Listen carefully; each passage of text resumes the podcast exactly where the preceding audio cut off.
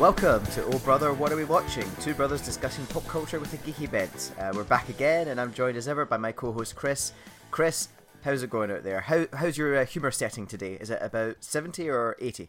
Um, I'm feeling it. I'm feeling it about eighty at the moment, but I'll let the I'll let the listeners be the judge of that.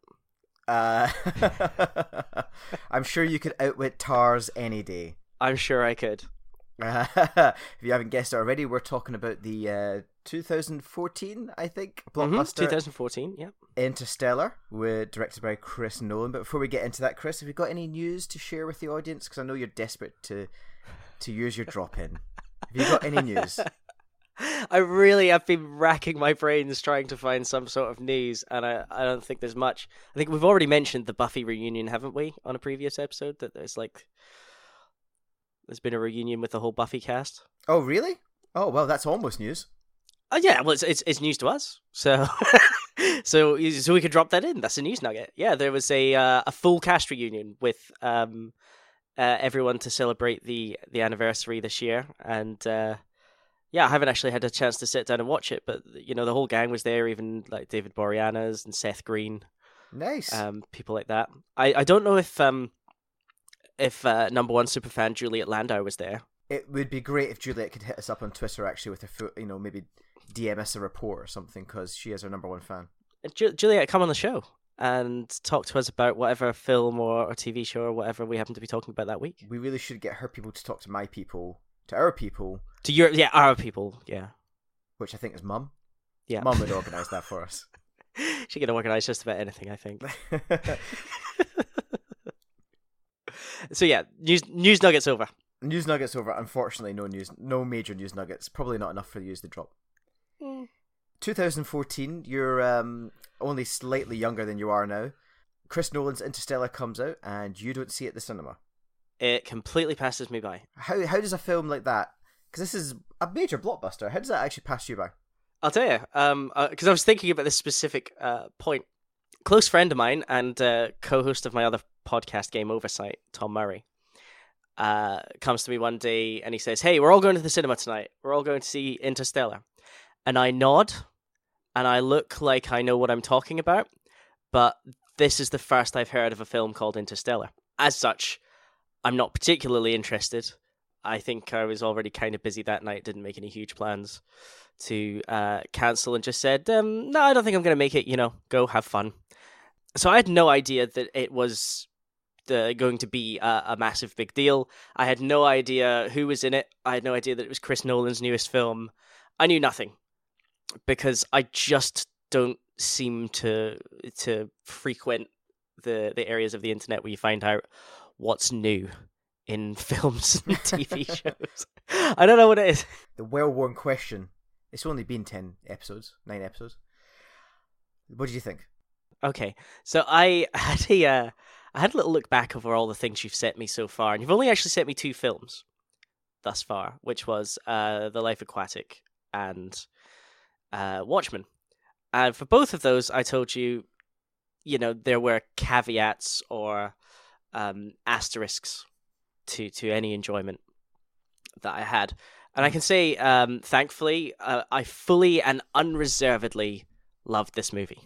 Great. Uh, there are no asterisks. There's no, you know, uh, except for this major gaping flaw. You know, I really enjoyed it. I had a very good time watching it. I thought it was a a, a really really good movie. It, you know, I I think there's a couple of little niggles I have with it that I'll I'll bring up throughout the show. But um, no, generally very. Uh, I I have very high opinions of it. I loved this film too. I loved it at the cinema as well, and it's got a good uh, reputation. Um, Mhm. Maybe not as great as as other films that Chris Nolan has directed, and that maybe because of some of the areas that are up for debate uh, come up in these reviews, uh, whether that's about uh, the importance of love or whether that's uh, the Plan A versus Plan B or the science of it. Mhm. Um, but certainly for me, um, it's just uh, it's a terrific mind bending film with lots of big ideas. And we talked about this with Donnie Darko as well. Like you, you want to come out of a film and talk about it and and just revel in its originality rather than going to see the latest uh, in a series of films. Yeah, and you know, I felt this sort of this almost feeling of awe after I was finished watching it. Um, so this is one I watched with the wife. We sat and watched it together. Yeah, I got the wife involved too. Afterwards, we just sort of sat in silence for a little bit. I didn't know if she'd enjoyed the movie or not because uh, legendarily she does not like sci-fi of any kind, and there's very few um, exceptions to that rule. But she sort of started to nod at me, you know, just to say like, "Yeah, that was pretty good," and Yeah. it's just been sort of drips and drabs every now and again. I'll just sort of go. So you know that bit where, and, I'll just and it's just little things that just occur to me like a day or two later. Like, what did what did you think of that? And yeah, you know, it's it's it's sparked off some conversations for us. Um, but I yeah, I I, I really really loved it. One of the first things I did actually uh, Mhm. after finishing uh, was I messaged a friend of mine who has a master's degree in astrophysics, and Okay. I just said like tell me about the science of this film. Is it bullshit, or you know, is there some nuggets of of, of truth or whatever? And he was like, you know what? It's pretty much all there. like it's pretty damn accurate. Yeah. Um, you know, their consulting physicist, I think, was a guy called Kip Thorne.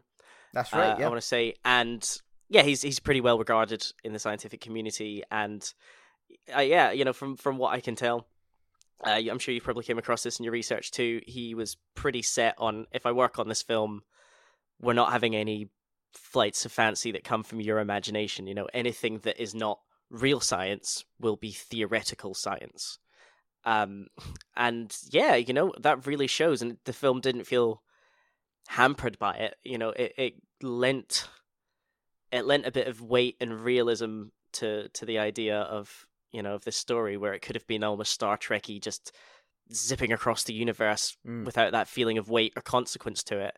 You know, whereas everything felt very like you know we need to conserve fuel, we need to think about you know the logistics of our plan here and you know if we go to this planet we probably can't go to this one and things like that it feels epic in scope whilst grounded in the science of it but the the the way that it draws you in at the start so you're you're drawn in immediately with these um these documentary shots Mm. which are actually taken from another film um and really? I did not know that. Yeah so it's from a ken burns documentary.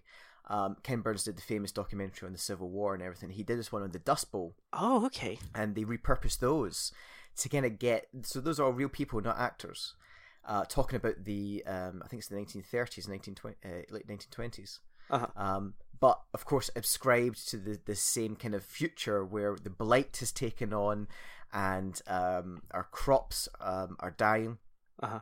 uh, only corn can grow and uh, there seems to be I think they said at one point John Lithgow's character says like a tenth of the population of Earth is is left Yeah, yeah, he cer- he certainly because he has that talk, doesn't he, where he's like, you know, six billion people. Can you imagine that?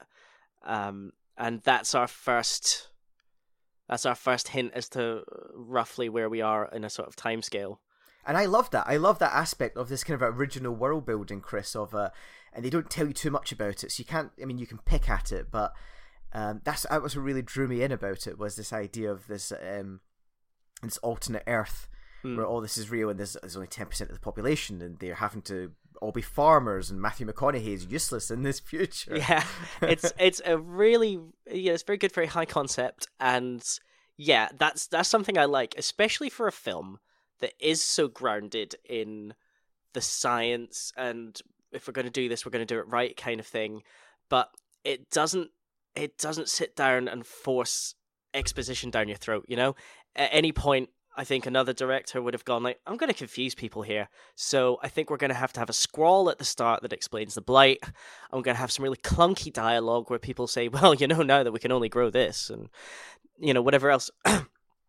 and, you know, to an extent, you have to have those kind of conversations a little bit, uh, so, Hmm. you know, so your audience isn't entirely lost. Um, I'm thinking particularly of the parents, the, the, the, the parent, um, parent teacher conference where they kind of fill in a few of the gaps for us, you know, uh, as regards the world in its current state.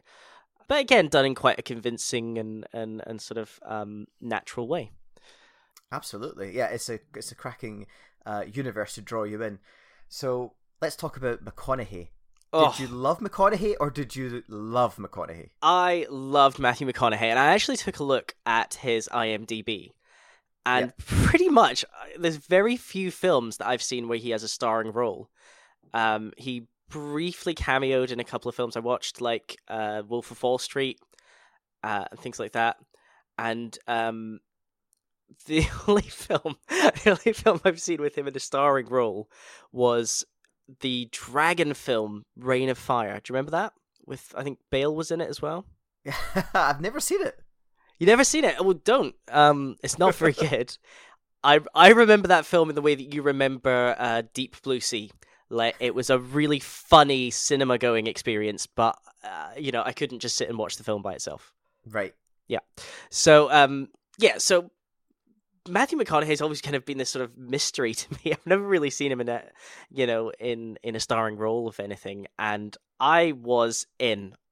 You you really connect with him. Uh, at one point, I've got I've got a note that just says McConaughey is crushing it, um, which was about. Um, we're skipping ahead chronologically here, but yeah, and um, you know, in the film, once they're in space and he's just come out of sort of deep sleep, I think just before they go into the wormhole, and he's he's watching back years worth of his.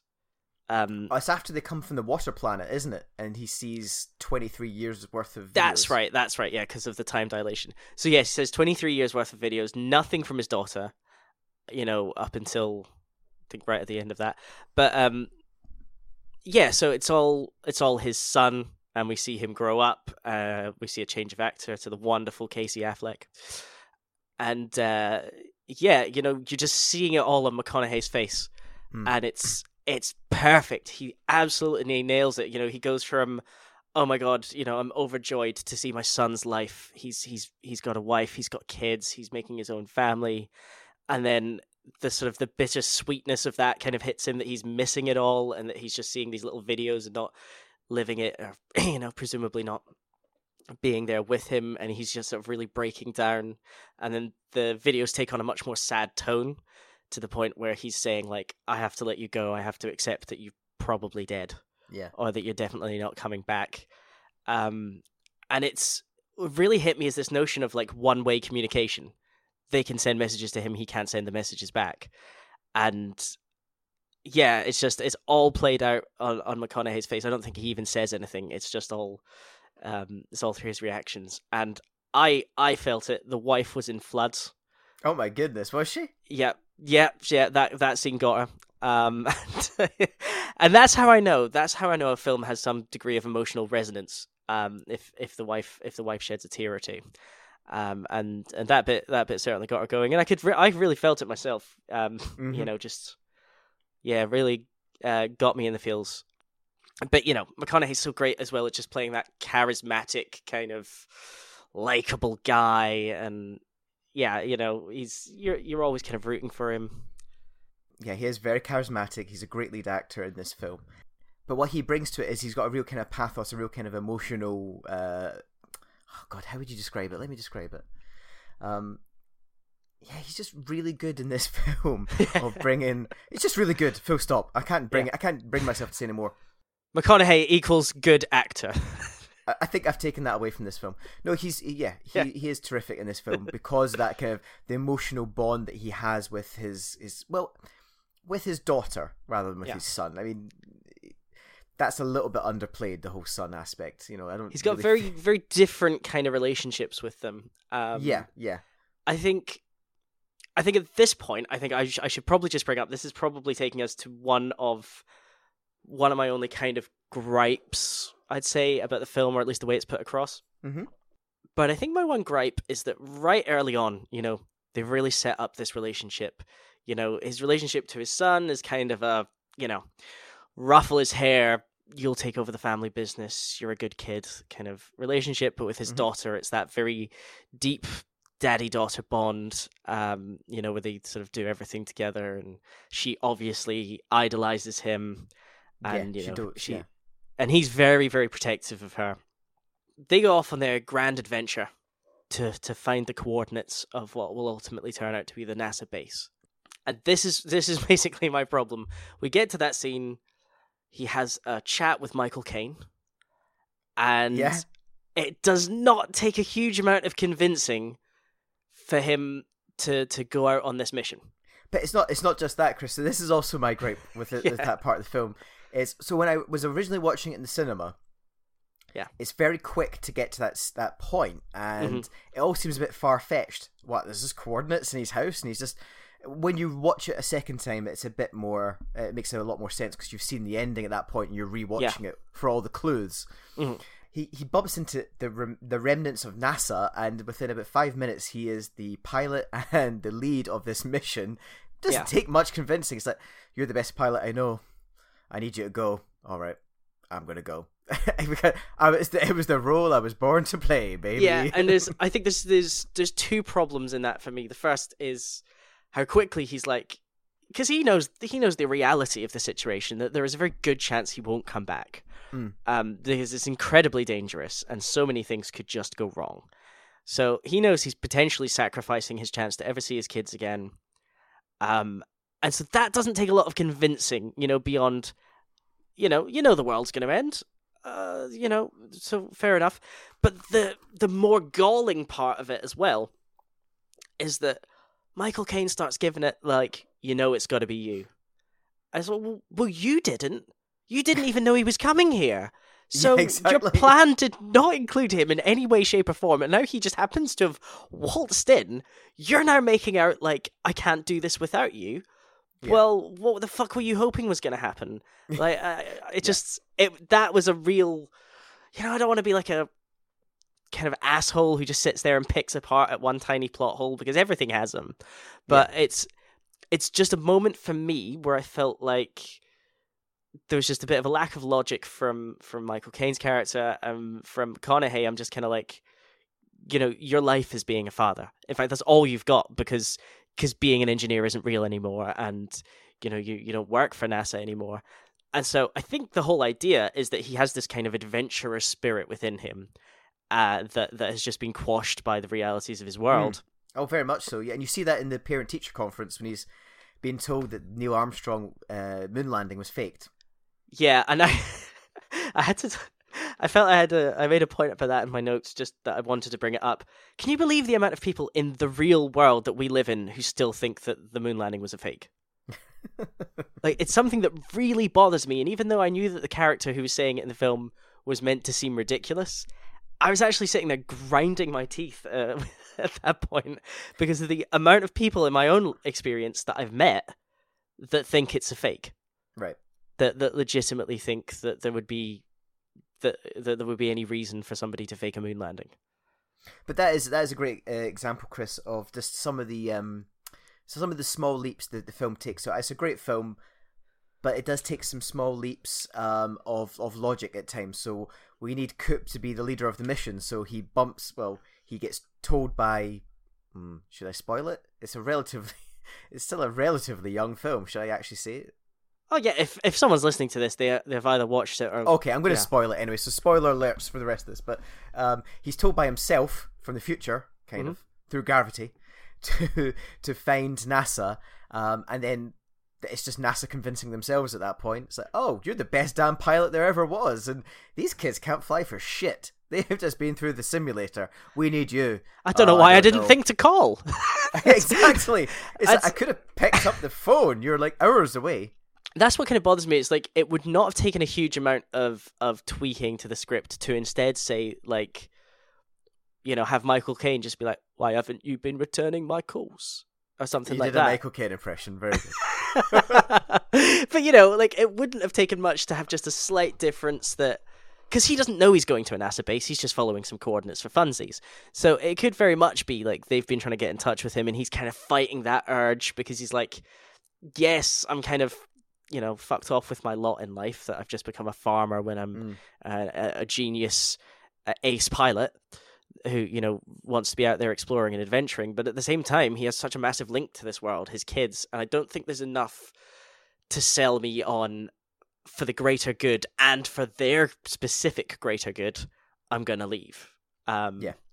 and you know part of that's just me being a parent and thinking like well i wouldn't leave my kid because of a five minute conversation with someone um yeah so i think that was probably my only real niggle actually with the film um which was sort of fairly early on but like i say i understand you know, it's uh, kind of like the the 2009 Star Trek. Like I know everything happens at breakneck speed, and not a lot of it makes a massive amount of sense, but it gets us to where we need to be, and it makes me happy.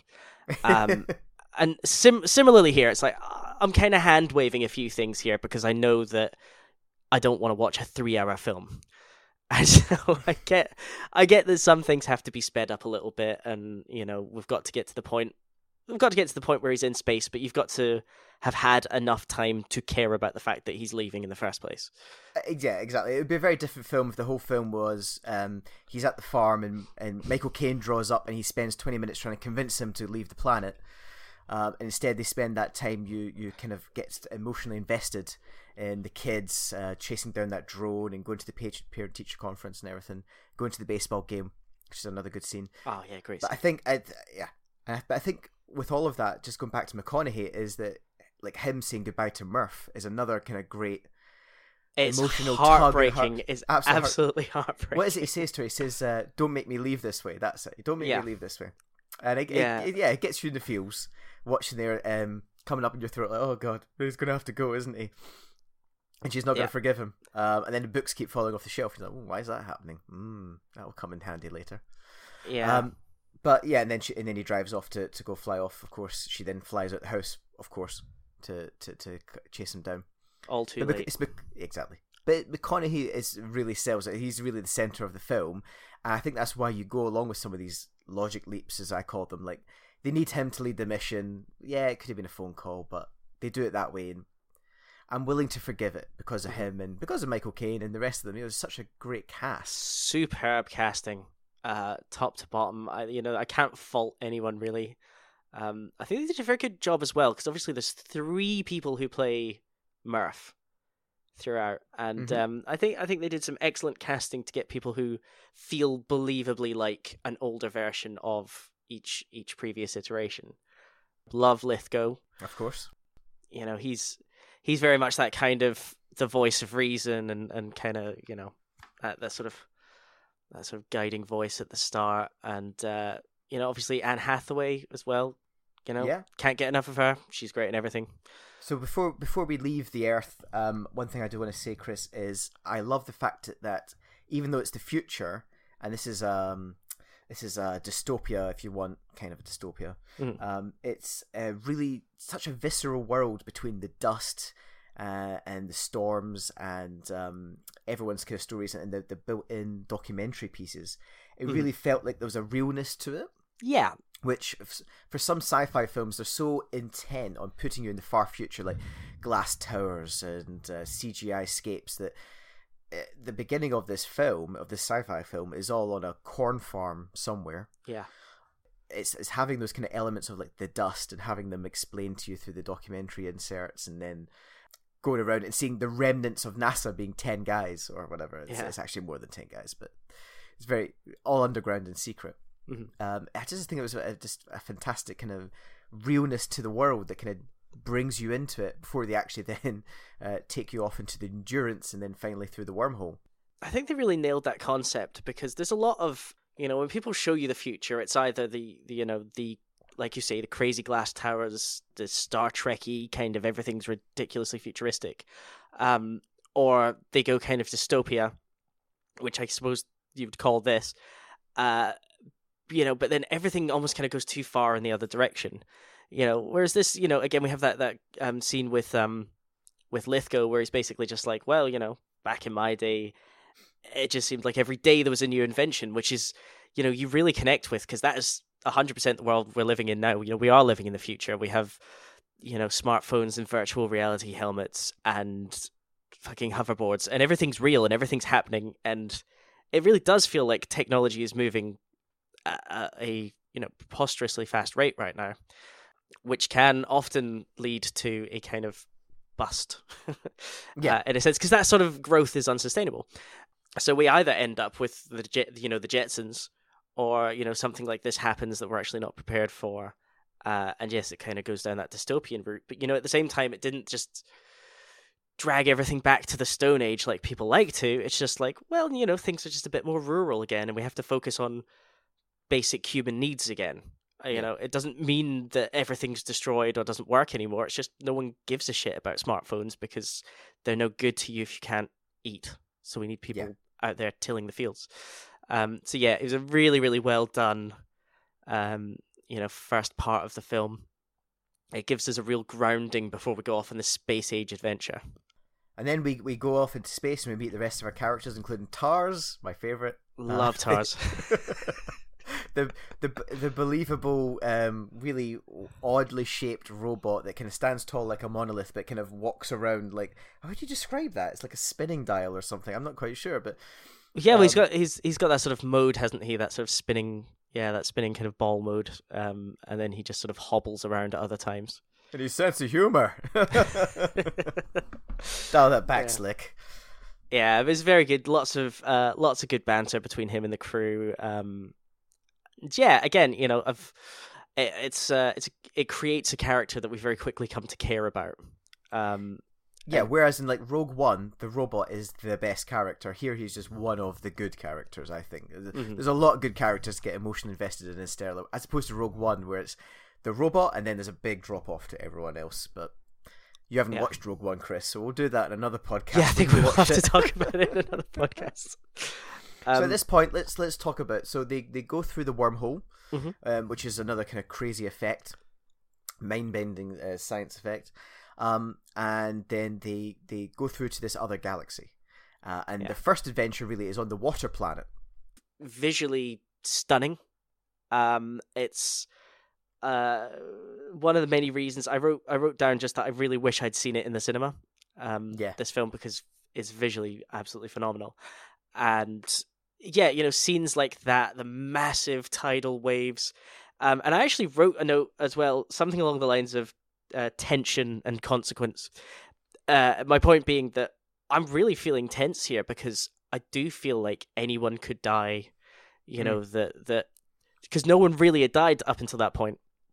But I just felt like, oh my god, I'm getting this sick feeling in the pit of my stomach that one of these guys is gonna snuff it here, and and that's great because the tension then felt real, and every action had a consequence, which meant I could become more invested in it and care about the situation. And I very much did, and I, I just knew something bad was going to happen. Well, exactly, but also because of the the time factor. That Mm-hmm. you know that there's this little girl and boy growing up on Earth, and, and Michael Caine, who's supposed to be solving the, the riddle of gravity, and doesn't. That that time is running out for them as well. Yeah. and that every time that something goes wrong on that planet, that there's going to be something that affects. But you kind of knew it was something was going to have to happen because of the consequences.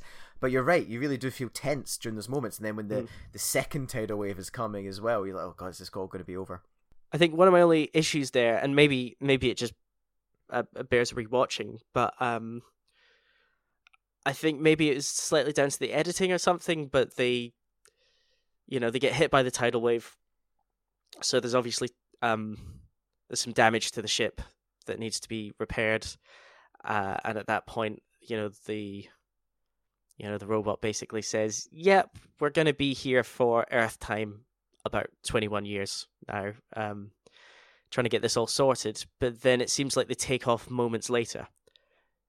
Like Yeah, so, it's editing. Yeah, yeah. yeah. So it's a bit of editing, but that sort of takes away from, you know, that that almost, you know, painful feeling of like, oh God, we're only, you know, every minute here is is a huge amount of time that we're actually losing, and um, yeah. So I felt, uh, again, you know, with the length of the film, you have to edit stuff out. Um, nothing, you know, you you can't make it perfect, but yeah, that was just one part where I felt it could have been a little. Uh, we could have made us feel it a bit more. So at this point, I want to raise another little thing I have an issue with. Just a little thing. Okay, go on. So they leave the planet. They're Mhm. bummed. They go back up. They meet their mate back on the Endurance, and they have to make a decision onto the next planet they go to. They either go to one planet where Anne Hathaway's um, bow is on, or Mhm. they go to the other planet where the greatest scientist ever is on. Uh-huh. Uh, he's sending back data that's like too good to be true. Like it has to be the perfect planet, right? Uh-huh. And then Anne Hathaway has her speech on love is Love. a force. Love. Mhm. Now, I'd be interested to see how you take it on, but I was, I was kind of fine with it. like I, I can go with it um, that someone would would say that and ultimately the, the the love that Matthew McConaughey has for his kids affects the end of the film. Uh-huh. Um, it just kind of bummed me out that it had to be down to Anne Hathaway as the kind of a typical woman. Yeah. Like, even though she's as smart or smarter than everyone in that room, she's the one that's got to basically let her emotions come into it and you know get in the way of her decision making like she's some sort of uh, stereotype Mm, I raised the exact same point uh, the next the next day. I was walking with the wife, and I was like, I was like, you know, women are women are great in this film. Um, you know, because obviously Murph is is in many ways the hero uh, Mhm. of, of of the day. Although you know, it is kind of her dad telling her what to do, so there's a bit, you know, there is a bit of that. But my issue was, yeah, like um, Anne Hathaway. A couple of points comes kind kind of comes across as a silly little girl. Uh, you know, she makes the mistake on the on the ocean planet. Yep. That um, ultimately leads to the death of one of their colleagues and them losing several years. Uh, and you know, straight away she's chastising herself for it, as well as McConaughey not being too happy with her, and you know, sort of being like stupid, stupid, stupid. And then almost own head, yeah. immediately she starts giving this speech about screw logic, it's all about love. And I said the fact is, like, she, her redemption is the fact that she was right all along. Um, and actually, if they just listened to her, things would have gone a lot smoother. Um, but if she hadn't have been, then that would have been a real kick in the balls for me. Um, right Because- okay because then it just would have been like, oh, silly woman, just listen to a man, please. you may have your degrees and whatever, but he's, you know, he's got testicles, so let's let's listen to him. let's listen to man in fact let's talk let's let's listen to the epitome of man dr Mann matt damon so they go to the other planet I did not know Matt Damon was going to be in this film, so I was hugely no one did no one did and he would he would appear uh, about less than a year later in the martian as another Martian, kind yeah, which is uh, yeah. another um, uh, stranded astronaut. It's a little bit um, at this point as well. It's a little bit, it's a little bit thick. You know, he is Doctor Mann, and of course he's going to have all of man's weaknesses as well as strengths. he is John Everyman. he is John Everyman. Something I liked is what started to feel like it was coming across as a theme to me was was just a bit of an examination in general of human nature hmm uh, and the different situations everyone's put into and and what that does to their human nature. Um, you know, so for example, here we have an incredibly smart person who's done something incredibly selfless, but the actual crippling loneliness of being literally the only living thing on a planet Mm. leads him to do something that will potentially doom mankind and causes him to to attempt to murder Matthew McConaughey. And yet at no point did I feel like he was the bad guy.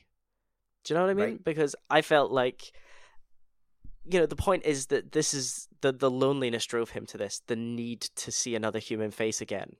Because, you know, much as he thought he could handle it, he couldn't.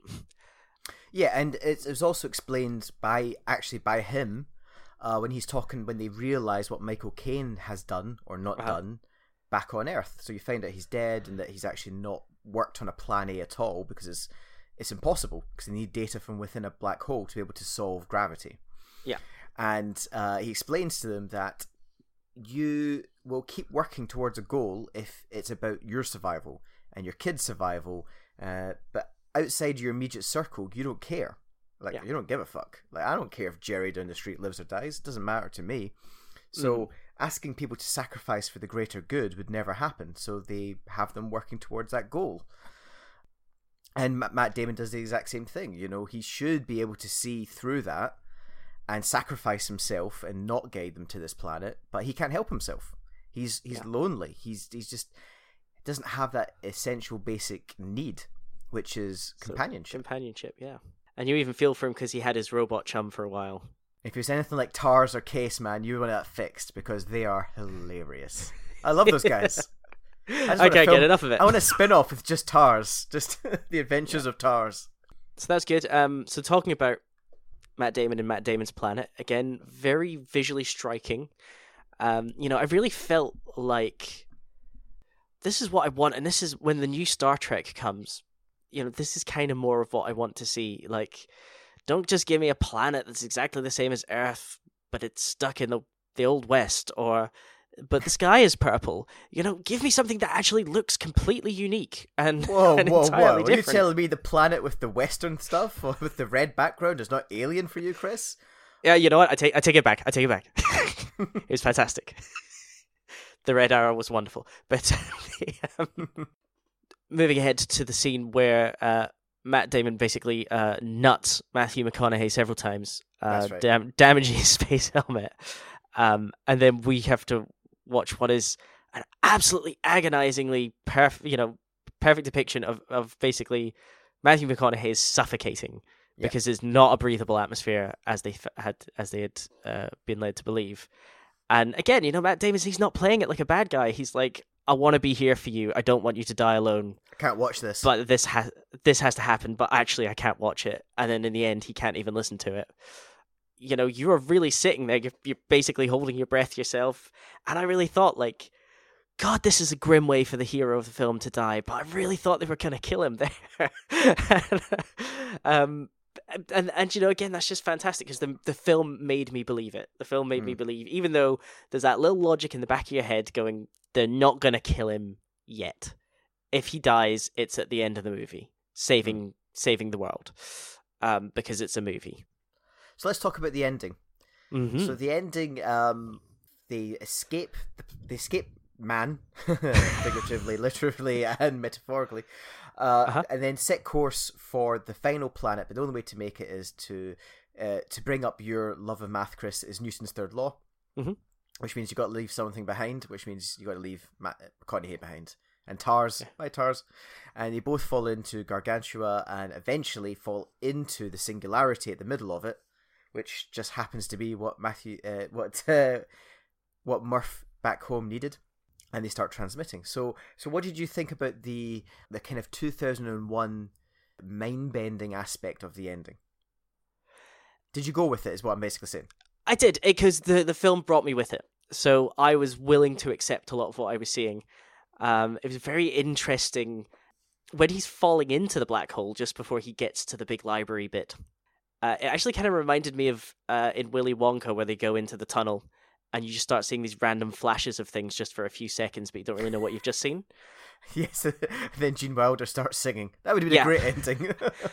It would I would I find the idea of going into that tunnel scarier than actually falling into a real black hole. it is it is the stuff of nightmares for me. And then you kind of know what's happening as soon as you see, you know, we're behind the bookshelf. You know, you kind of knew well something like this had to have happened. And it's it's very very interestingly well done because, you know, he's he's only able to affect things through gravity.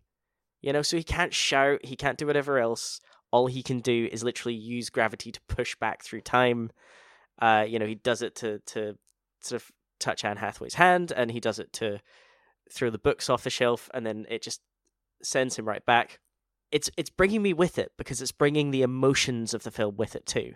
So, uh, you know, where he's pushing the books off in Morse code, trying to say "stay," uh, you know, which we remember as the audience from the start of the film is exactly what Murph had picked up on uh, you know was what he was trying to say in the first place. And of course we already know and he already knows that it's not going to work. But still he's so desperate to make it happen.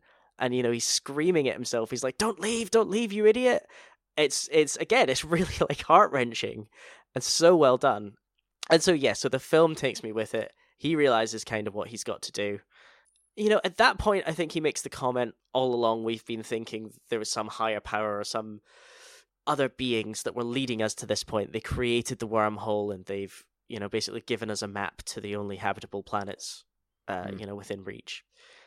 And he's like, no, it's us. It's us from the future. That's how it happened. It's it's all gravity and shit, and it, it all sort of clicks for him.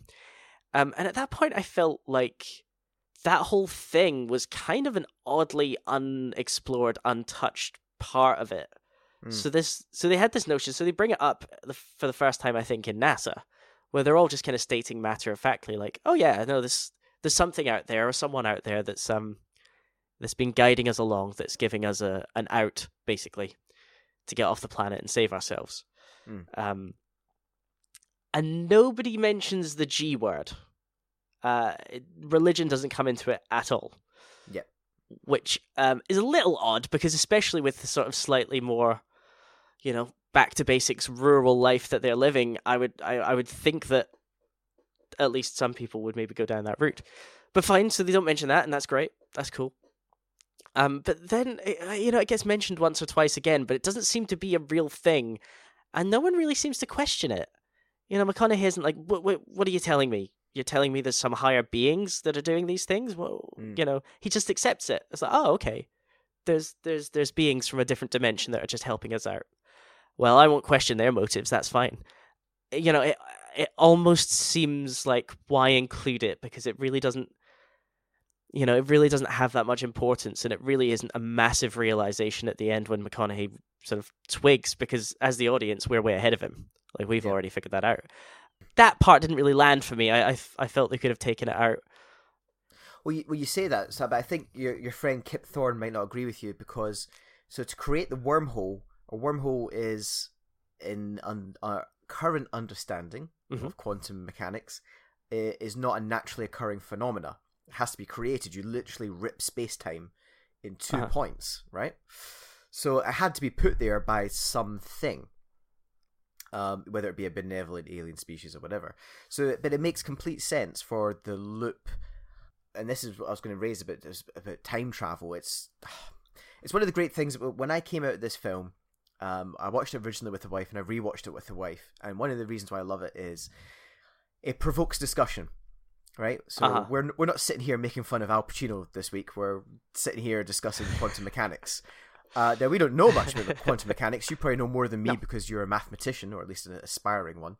Uh, I know I know very little myself, though. Yeah, it's a complex subject matter. But you're coming out of the movie, you know, whether you're watching it in Blu-ray at home or, or in the theater, um, discussing the finer points of quantum mechanics and how there is no such thing as time travel, but if we got to a stage where we are, are evolved beings, we could communicate through gravity yeah. to ourselves in the past to affect the start so everything works in the way it's supposed to work and the circle is complete.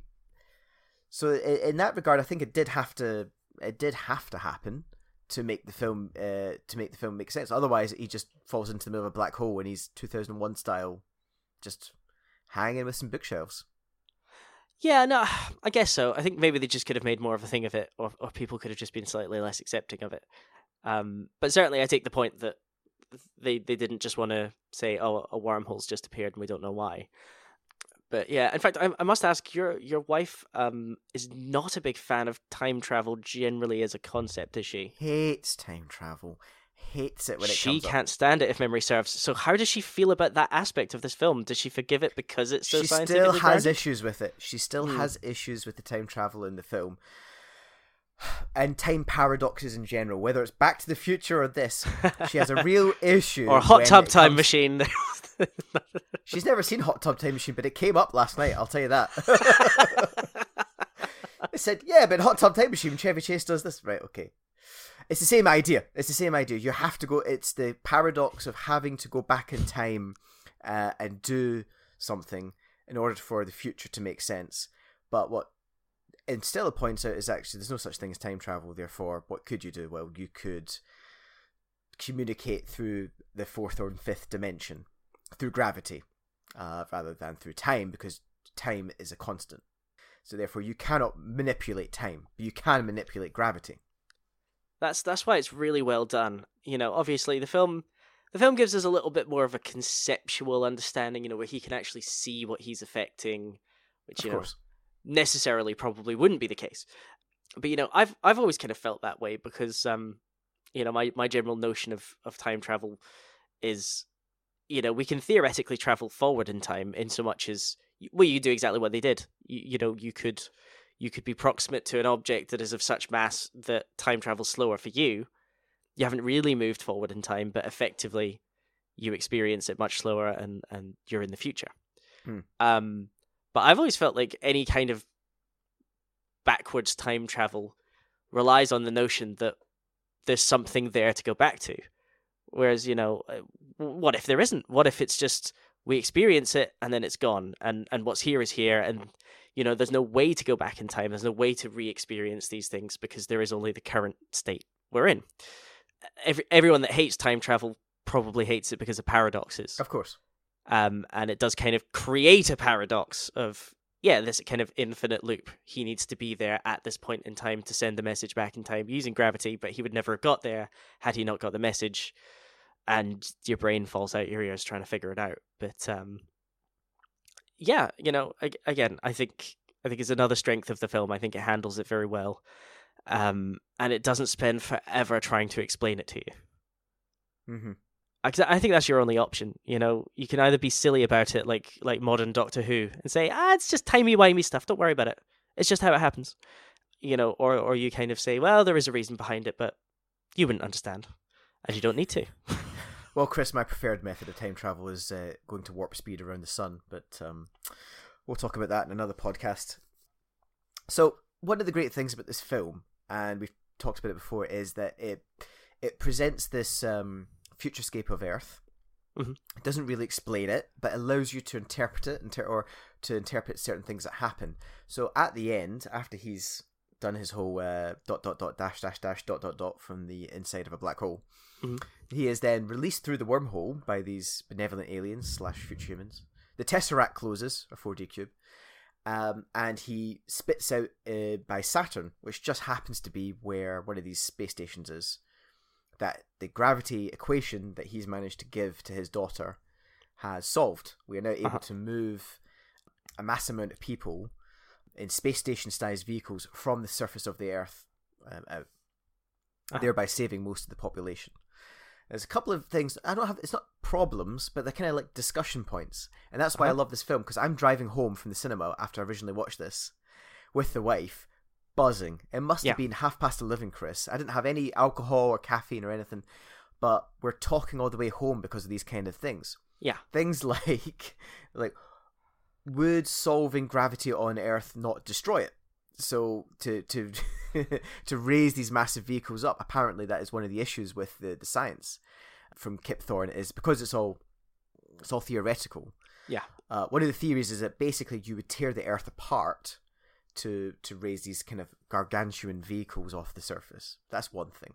Mm-hmm. Second thing that occurred to me is why don't they just colonize Mars? Like I know they don't have like uh, the ability to breathe on Mars and obviously uh, crops, but could they not just put all of their resources into colonizing Mars? Just yeah, just building some sort of. St- I, I mean, we're fucking talking about it for a reality TV show. Surely they could talk about it, right? I mean, so, they've got time. Right. I mean, I, the, the way that I again, it's not an issue with the film. It's just more like a discussion point. So, like, why did it need to be space stations? Basically, why did why did it, why did they have to go through the wormhole to another part of the galaxy? Why not just go to like Mars? Um, the way that I uh, made peace with it was basically that they have such little resources that um, they are never going to be able to get enough resources from Earth to be able to build the rockets and mm. pieces and everything to fully colonize Mars. So they have to take these massive kind of ships away. Yeah, and I suppose what what you're dealing with as well is, um, I mean, I don't know so much in terms of the giant ships, but in terms of the planet that Anne Hathaway goes on to sort of begin colonizing. It you know it's it's an Earth type planet it, it has the kind of atmosphere they need, so it can naturally grow resources. Whereas, say on Mars, we wouldn't be able to naturally grow resources, and if they had the ability to unnaturally grow said resources, they could just do that on Earth. So I think that's part of the problem. They need to be somewhere where they can create an atmosphere that will just allow resources to naturally occur again. Which I presume part of the backstory is that these big space stations can do that as well, because they're free of the blight. Uh, I was a little unclear on that. I mean, actually, as I was watching it, I was a little unclear on exactly what they needed to solve the gravity formula in order to be able well, to do.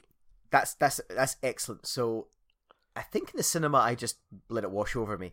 But the second time when I was sitting there on the couch watching this, I had the exact same thing. There I was like, "What is solution A? I must have just missed it." And it's because they don't actually like, tell you, do they? They don't make it explicit.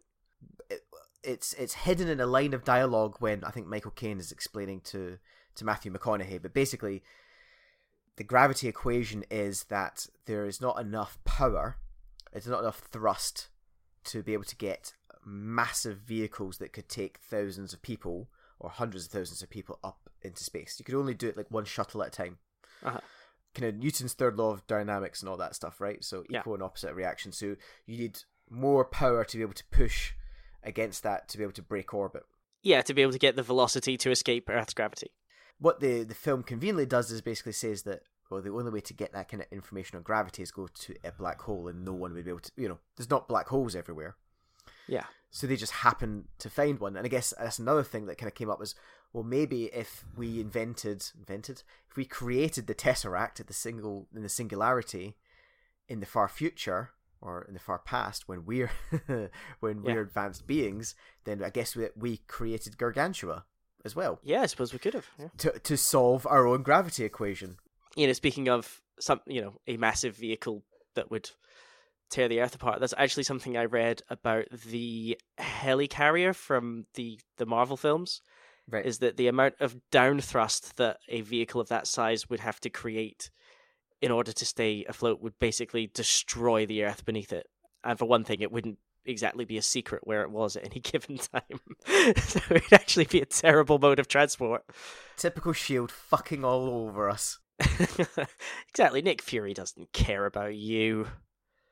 Chris, is there anything else you want to talk about? Uh, yeah, so I think yeah, I think that covers everything I wanted to to say. But yeah, all told, love the film. Um, you know, I feel like there's so much we haven't talked about about it because it's you know it's a long film, um, and there's a lot to.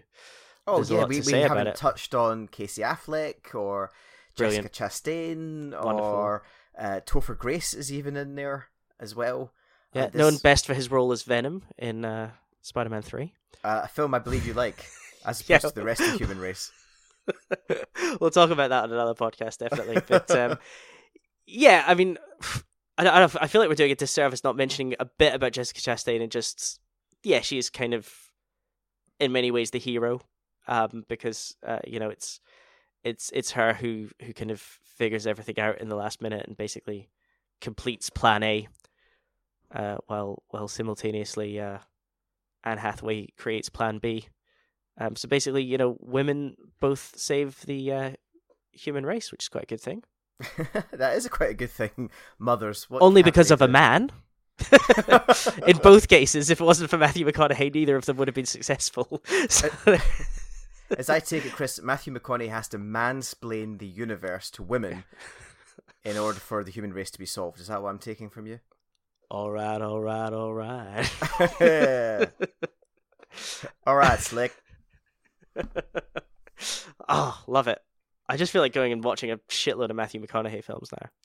You're right. There's there's so much to talk about, and this is going to be long, and I'm going to have a nightmare editing it. But ultimately, I love the film, even with its flaws, because it doesn't talk down to us. It gives us these big ideas and these big things to grasp with, whether it's um, whether it's science, whether it's humanity, you know, whether it's trying to overcome our petty, uh, the petty things that drive us, the And yeah, but it's it's very it's very grand in scope, and yeah, like you say, it's it's it's unafraid and unapologetic about that. You know, at times it's almost too grand. It feels like there's you know, you know, there's a there's a lot of big ideas here, and and they weren't going to shy away from them. But yeah, ultimately for comparatively few flaws as it is, it's uh it's a wonderful film that's well carried off, and um you know, as I say, it doesn't it does not feel like it's runtime which is is is high praise from me because exactly. I hate a long movie. It was actually longer than Godfather 3, which was our last podcast. Oh boy, did that feel longer. That felt longer than this. It really did. I think uh, for a lot for a film that was close to three hours in Interstellar, it, it did not feel like three hours, which is I think a great testament to its pacing and just how interested it keeps you going back and forth between Earth and interstellar space and everything else that's going on in between. I, I really enjoyed this film. I'm glad you enjoyed it too, Chris. Even though it does have a few warts, um, they're quite minor, and I think it's still um, still a film that it, at the very least will get you talking. Even if you don't get the science, don't like science fiction, it's something that you will uh, sit down and watch and go, "What the fuck was that?" That's great. You know, for us it's great. For other people it might not be great, but it's um, it's certainly a film worth talking about. And as I'm kind of keen to point out, it's not a franchise. It's not a sequel. and it's a nice bit of uh, original filmmaking, even if it is a nod to things like 2001. It's fantastic. So, Chris, what am I going to be diving into in two weeks' time? Okay, so here we go. So I've already given you a bit of a preface here that that it's going to be a big task. You have warned me of something is coming. Okay, so here's what I want you to do, and you throw it back at me if you don't think it's going to work. Changing it up a little bit, I would like you to listen to the first series, which is 12, um, 12 casts of Serial, the the uh, massive pop culture phenomenon podcast Serial. So it's so I've I've done my research, so I've I've listened to it before myself, and I kind of just want to do it because I have no one to talk about it with. so I, I kind of want you to listen to it, but you know it does it does actually very much fit the mold of what we're doing here, which is that is you know it was a big event um culturally uh that that that passed you by and that you didn't um you know partake in and I actually found about it found out about it through every other podcast I listened to because when the final episode aired they almost all did an episode where they at least mentioned like so did you listen to the end of serial? What did you think? Okay okay. Well i will i will do that. I've always wanted to listen to it so i will i will listen to it. Fantastic. Kind of makes a mockery of the name of our podcast? What are we watching rather than listening? So I have issues with that, Chris. I have real issues with listening instead of watching. But uh, for you, I'll, I'll do it. Excellent. Excellent. All okay. Right, that's all for this episode. We'll be back in two weeks. In the meantime, if you wish, you can keep in touch with us. You can follow us on Twitter at O Brother Pod. That's O without an H, so it's like the name of the podcast. Uh, you can like us at Facebook. It's facebook.com slash O Brother Podcast. And finally, we ask that you subscribe and review on iTunes. Stitcher, and TuneIn. So I've been Steve, he's been Chris, and we'll see you all next time.